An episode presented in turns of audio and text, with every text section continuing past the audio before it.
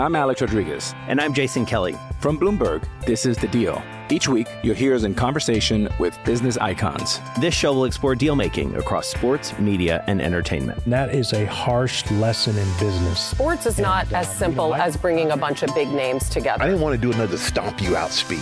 It opened up so many more doors. The show is called The, the deal. deal. Listen to The Deal wherever you get your podcast. And watch on Bloomberg Originals, Bloomberg Television, or BTV Plus.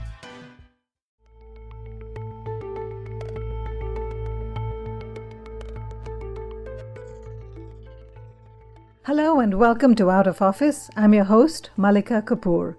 2020 has been a tough year, and it's been especially challenging for those in the hospitality industry.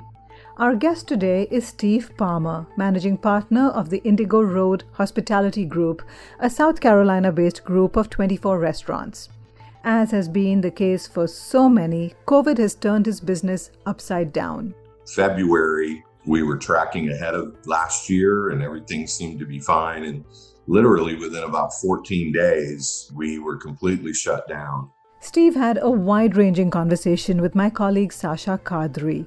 They talked about navigating the pandemic, working 18 hour days in restaurant kitchens, and about an ultimatum that would change his life. I was managing a restaurant and I came to work one day and he basically said, You can clean out your office or you can go to rehab, but we're not going to watch you kill yourself anymore. And every fiber in my being wanted to tell him what he could do, you know. And, but for whatever reason that day, I chose to get help. Steve talked about the dark side of the industry. It was scary. It was lonely, to be honest. Um, you know, I, I, got out of rehab and I went right back to managing this restaurant. And that sort of group of people, it wasn't that they were being unkind, they just didn't know what to say. And his contribution to changing it. Here's Sasha with Steve.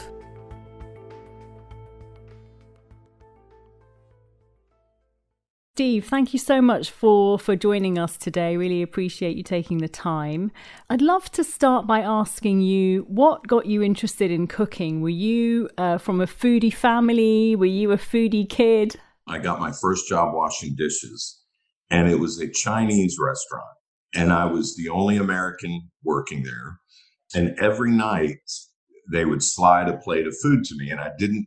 They wouldn't tell me what it was. They wouldn't, you know but it was my first sort of like light bulb moment about food because it was so exotic. It were things I had never tasted. And that really was, I call them my first food memory, where I, I was just, this whole other world had been opened up. And so even as a young teenager, I immediately started cooking in restaurants.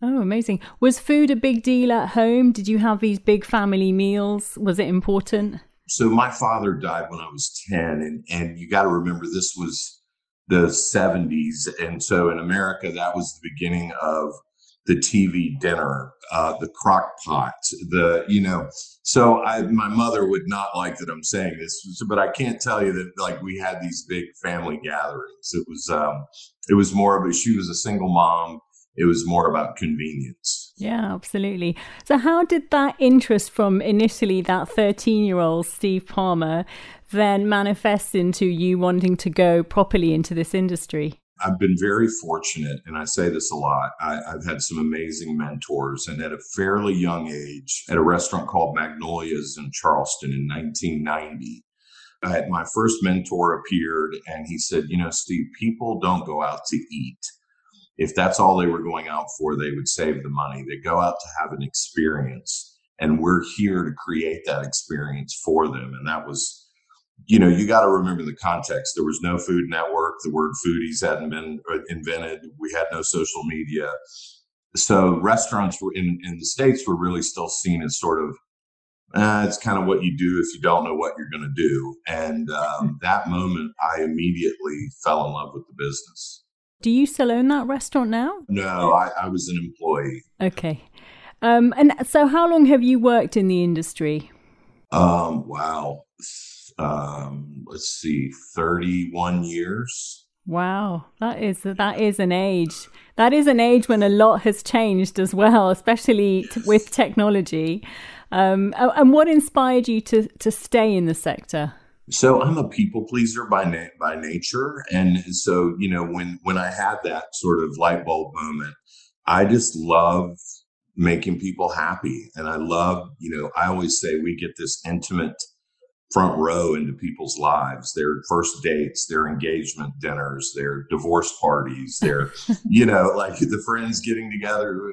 It's this beautiful theater where you get to be a part of memories. And i i still run into people who i waited on 25 years ago that'll say oh my god we had the best you know and so you're it's this really intimate part of somebody else's life and i i never saw serving as a secondary job or as a subservient job. I I always thought it was an honorable job to be able to serve other people. Wow, that's a great attitude. Still do, still do. Yeah, I've seen a picture of you, kind of, you know, uh, very hands-on in the restaurants as well. Yes, I like that. And and how have you managed through COVID? I, I, I can imagine it's been quite tough. You know, Sasha, it's been it's, it's hard to describe. You know, we February we were tracking ahead of last year and everything seemed to be fine and literally within about 14 days we we were completely shut down and so um, you know to go through that to lay off the amount of people we laid off to try and manage them uh, help them with their fears with everybody's afraid. You know we, we sort of immediately set up a, a company call every friday where all all the employees could call in and I would just talk about whether it was the unemployment benefits or anything that was going on to try and just to let them know we were there for them. You know, reopening was tough. Uh, there was a there at that period in May there was a lot of civil unrest and and and and there was a lot of other things sadly besides covid going on some really tragic things and so that it's just it's felt like our industry has just gotten one punch to the stomach after the next. Mm. you know we're our restaurants are in the southeast and so we fared a little bit better than the than the more populated cities.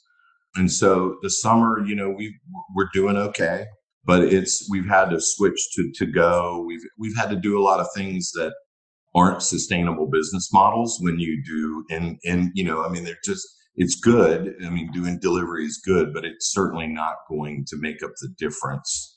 So it's been a lot of adapting, a lot of pivoting, a lot of trying things that don't work. But hospitality people were resilient. You know, we get faced with difficult circumstances, even on the best of nights, right? 200 people coming to eat and uh, the kitchen is not keeping up or, you know, whatever. But um, we're pretty resilient. No, that's good to hear. And can I ask you a bit about what it's like in a restaurant kitchen? You know, whenever you see these programs where, you know, you have chefs under high stress and, you know, as you talked about, all the orders coming in, what are your memories? Because I imagine I don't think you do that anymore, but I'm sure it's ingrained in your memory. What is it like a typical day in a restaurant kitchen? There's an adrenaline rush that comes with it, right? That I think most of us in hospitality thrive on which I'm sure Freud would have a lot to say about that. But there, it's an enormous amount of pressure, um, you know, coming up in the industry.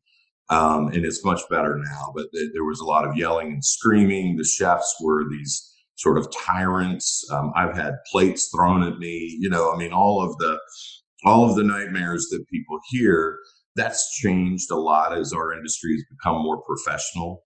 And we know in our company that from a culture point of view, that our employees, for, in order for our guests to have a hospitable experience, that our employees have to first have a hospitable experience. But, and so we've really evolved as an industry. But yeah, in the beginning, and, and on any night, it's a lot of pressure. We thrive in it to some degree, uh, those of us that are successful, but it's, it's like no other industry I've ever seen.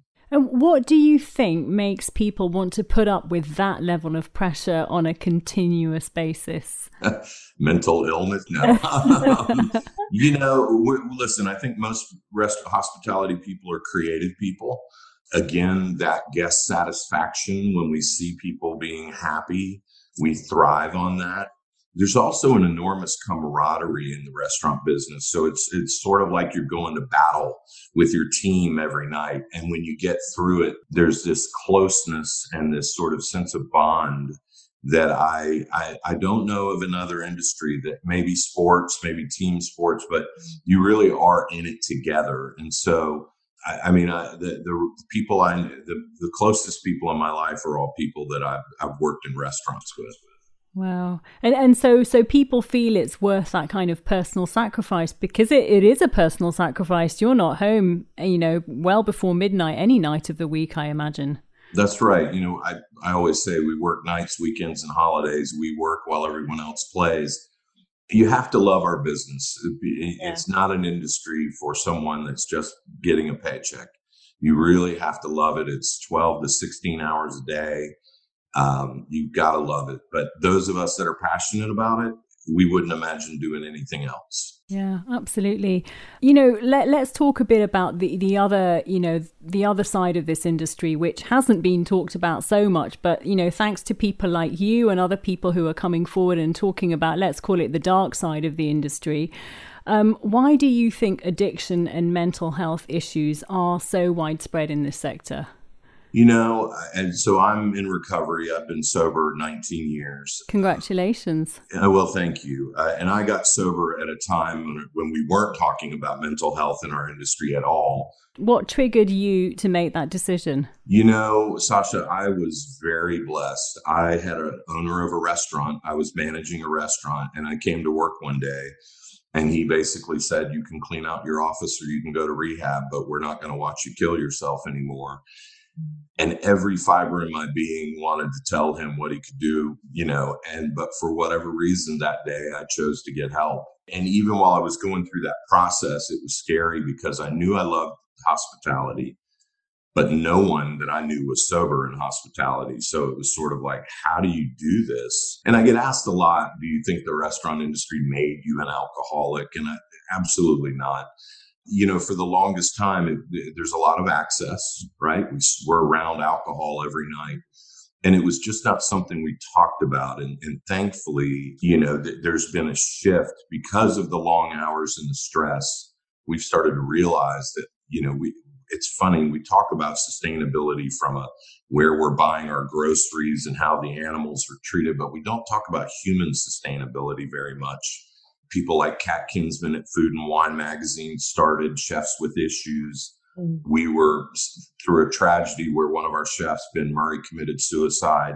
We started Ben's Friends, which is a weekly support group for people in the industry that are trying to seek sobriety. We're now in 14 cities and we've got 21 Zoom meetings a week nationwide. Mm-hmm. So there's this real watershed moment now about it, about if we're going to stay in the business, we have to be healthy. And, and I, I say this a lot. We spend every night taking care of other people.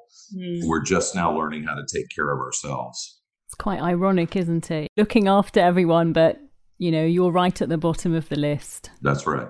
Can I ask you, and you, and you don't need to answer this, but how much did you drink on a daily basis before you went to rehab?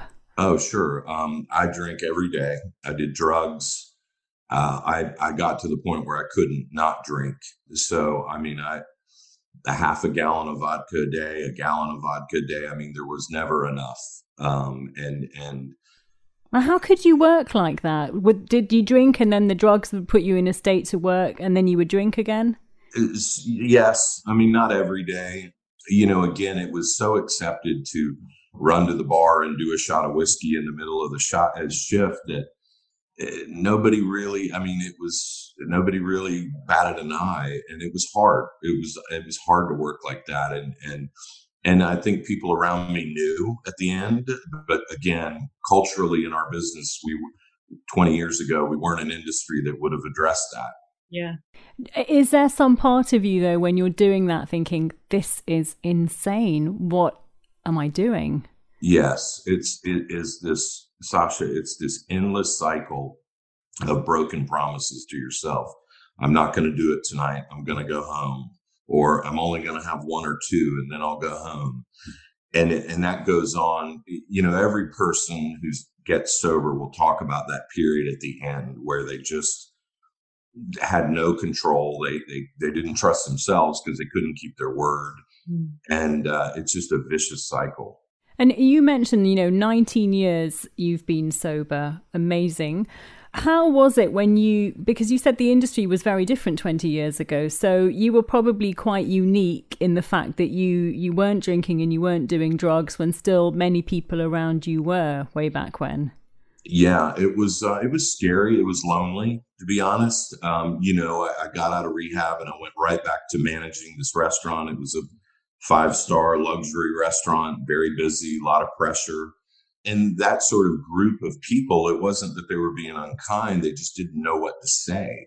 Again, we just weren't talking about addiction or sobriety or mental health. I mean, those just those were foreign conversations. So it was you know the early walk of sobriety was very lonely um, you know happily today i think if you make that choice in our industry there's a lot more support and more importantly there's a lot more acceptance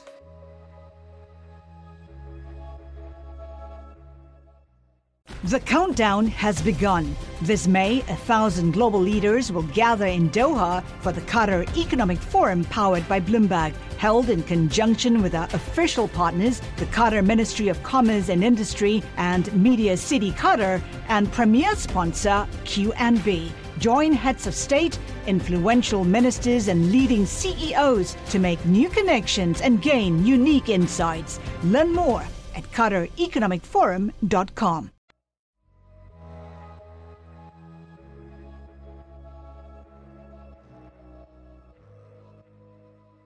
I can't imagine though a tougher situation than literally coming out of rehab and putting yourself in a situation where, I mean, you are surrounded by alcohol at all moments of the day. All moments. I, will never forget the first night I came back. A server ran up and handed me a bottle of wine and said, Go open this on table 12, mm. which is a very normal. And I had a complete panic attack. I ran out of the restaurant.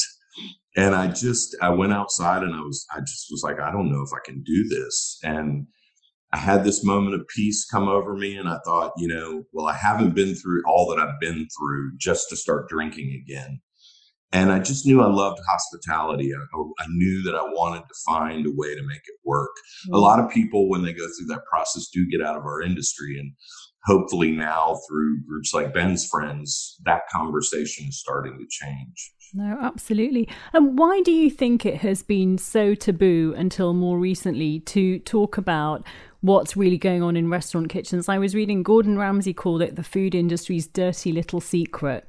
What has held people back? Well, I think peer pressure, right? I mean, there's this sort of historically, it's not anymore. There's been this sort there was this sort of bravado in the kitchen, like, you know, work hard, play hard, come to work. You never, never, never ask for help. And um, again, thankfully that's changed. But for so long, it was just we just didn't. You just you. It was seen as a weakness, honestly. If you needed help, then you you know there was something wrong. Mm. It sounds very macho that culture. It it was very macho and very destructive, um, and and and not uh, just very unhealthy. Do you think there are specific people who are responsible for reinforcing that culture of putting value on kind of self abuse and workaholism?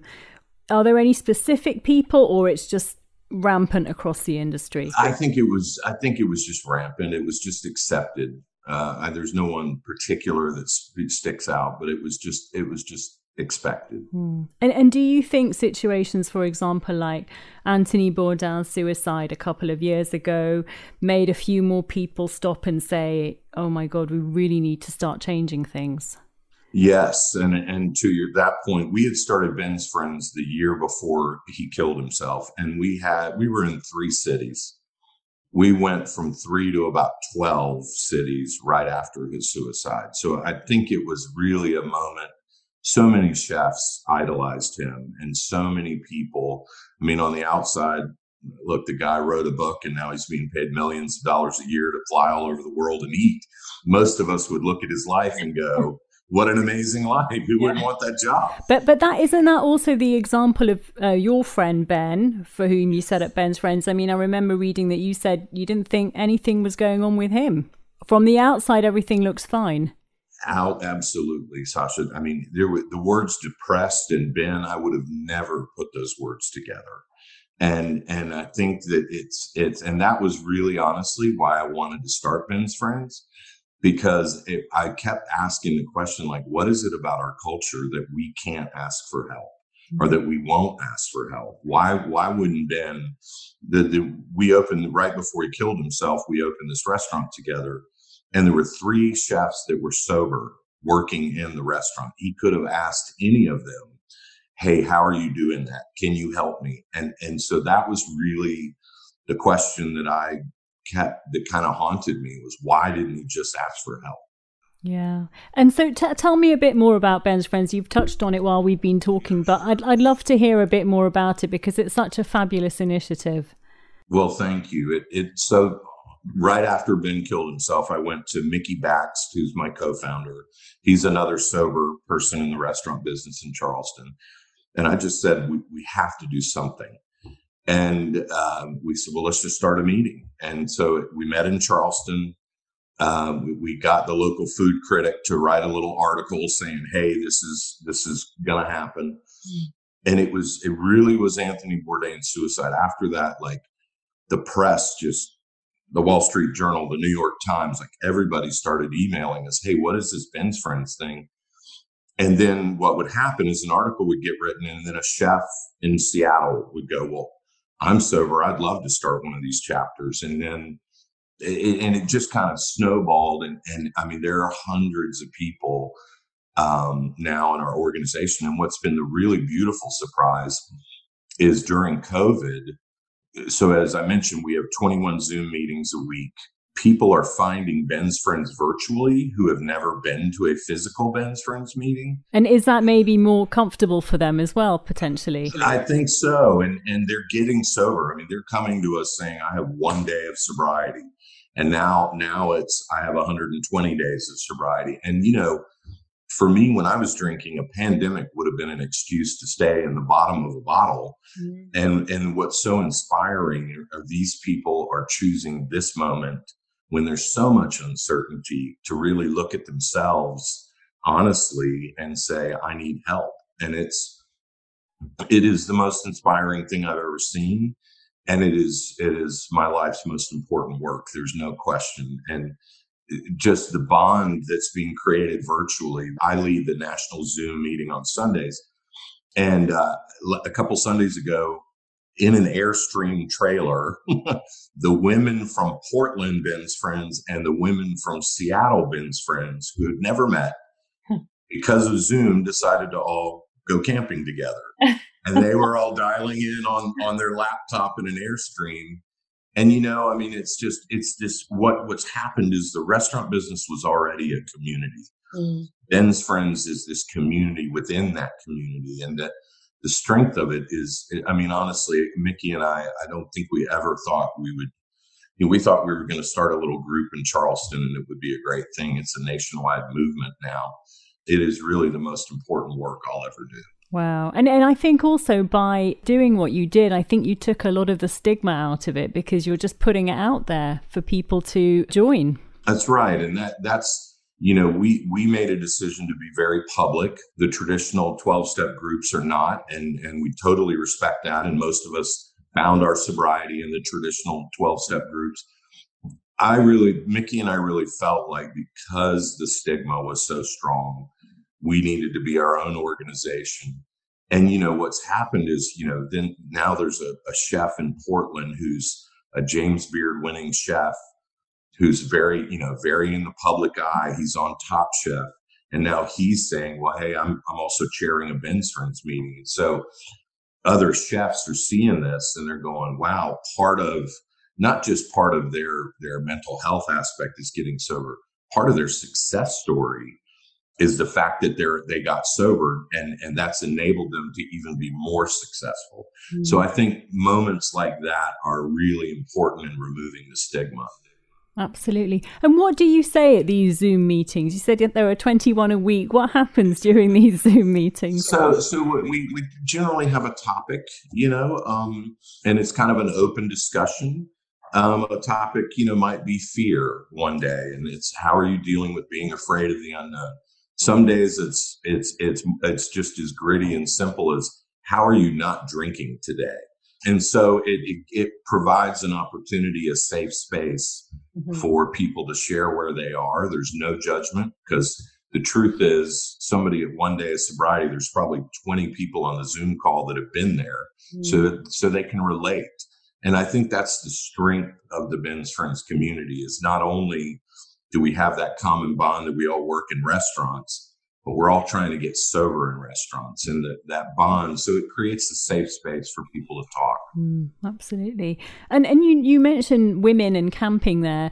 You know you hear a lot about male chefs talking about these issues within restaurant kitchens. I haven't heard that much about women's experiences. You know is that because there aren't as many female chefs? I don't know. Or or does it happen to the same extent for women? I think it's more that there there aren't as many female chefs. That's changing, uh, thankfully, because we need women in the kitchen. Kitchens. I don't know an evolved chef in the in the industry that won't say that a kitchen is better when there are women cooking in it. It's just it's a fact. We have a lot of women in Ben's friends. Um, they they I guess I would say they probably just speaking of the group that's in Ben's friends, they don't have as much of the public profile as some of the men but you know i think that's more a statement of the industry and less a statement about addiction because i don't i don't addiction doesn't discriminate that's for sure. Yeah that's for sure i agree. Um, and i don't know steve if you have kids um, and if if they said hey i really want to work in this in this industry what what you would say? So i got married last year uh, and i have a step i have a stepdaughter. She's 10 and she's so feisty um, and I'll joke with her, like, you know, someday, honey, you're going to have to run the company. She's like, I don't want to run the company. But yet, when we go into our restaurants to eat, she's in the kitchen talking to the chefs. So, you know, the thing I would say to any child is do what you love. If this industry isn't what you love, then don't do it because it's just not a, it, it's only a place for people that love it. But for the most part, I would try to talk her out of it and say, go to college, do something else. Uh, you, you, know, you'll be home at night, you'll be home on the weekends. um, and just finally, I read that you have done, um, you've implemented a few measures, for example, like doing away with the shift drink to, you know, to help people, you know, not go down that road. Are there um, other measures that you and restaurant owners can can put in place to to improve the situation in in restaurants and in this sector? Yes, absolutely. I'm glad you asked that. So so we, you know, when I started my company 10 years ago, I was already sober. And I, I never wanted to project my sobriety on restaurants. You know, I don't think alcohol is bad. We sell it every night. It was just bad for me you know, it's not a moral crusade. I, you know, I have a disease. I have a genetic things in my genes. But I started to really think about how are we going to have healthier, more well balanced employees? Mm. And the first thing I thought was, well, let's not have them all hanging out after work getting drunk together. If they want to do that somewhere else, that's fine. But let's not promote that message. And I was really surprised um, I'm very collaborative in nature. So whenever we make a decision for our restaurants, I include our GMs and our chefs. Mm. Everybody, when I said, How do y'all feel about doing away with the shift drink? Everybody said, Absolutely. Really? Do you think they felt pressurized to go for that shift drink? I do. I do. And I, and I think by removing that, we kind of made a statement to our employees, not again, no judgment, not drinking is bad, but like we're not going to promote you possibly damaging yourself, right? I mean, because it's never one drink for those of us that suffer. And you know, so we did that. We we pay for anyone to get mental health counseling. So anybody in the company that wants to go to a therapist will pay for it, no questions asked. We also have an open dialogue about mental health and, and we bring resources into the company. We talk very openly about Ben's friends, about where we are. And I think that it, it my hope is that when you come to work for the Indigo Road, you feel a sense of like, wow, these this company really cares about me. I mean, the, the best compliment I ever get, and I, it happened to me two nights ago, and, and it literally brings me to tears every time, is somebody came up and said, this is the best restaurant I've ever worked in. Mm-hmm. Thank you. And it it's a validation of the way they feel, and the way they feel is cared for. Mm-hmm. And, you know, I don't think you're going to achieve that by pouring them a tequila shot every night. I mean, it's just not the same. Um, and so thankfully, we've really, I, I, mean, listen, we still have plenty of people that are suffering from addiction working in a restaurant. So I'm not trying to be naive. Mm. But we've at least made a statement that, that we don't want to be a part of that. And what we do want to be a part of is help, getting you help when you need it. Yeah, absolutely. On that really nice note, we're going to leave it there, Steve. But thank you so much for taking the time and really what amazing work you're doing. I think it's brilliant that you started Ben's Friends and you know you're coming full circle. You you know putting all your experiences to to such great use and I'm sure you're helping so many people all the time. So yeah, and it's an amazing amazing thing to do. Thank you so much, Sasha. I appreciate the conversation. Yeah, same here. Lovely to chat. Thanks, Steve.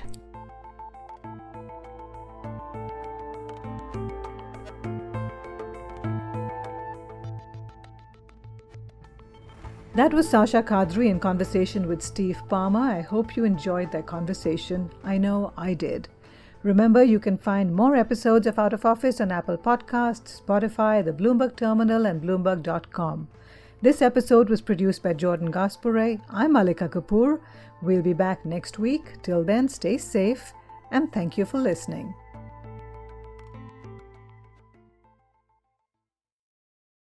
I'm Alex Rodriguez. And I'm Jason Kelly. From Bloomberg, this is The Deal. Each week, you'll hear us in conversation with business icons. This show will explore deal making across sports, media, and entertainment. That is a harsh lesson in business. Sports is not and, as uh, simple you know, as bringing a bunch of big names together. I didn't want to do another stomp you out speech. It opened up so many more doors. The show is called The, the deal. deal. Listen to The Deal wherever you get your podcast. And watch on Bloomberg Originals, Bloomberg Television, or BTV Plus.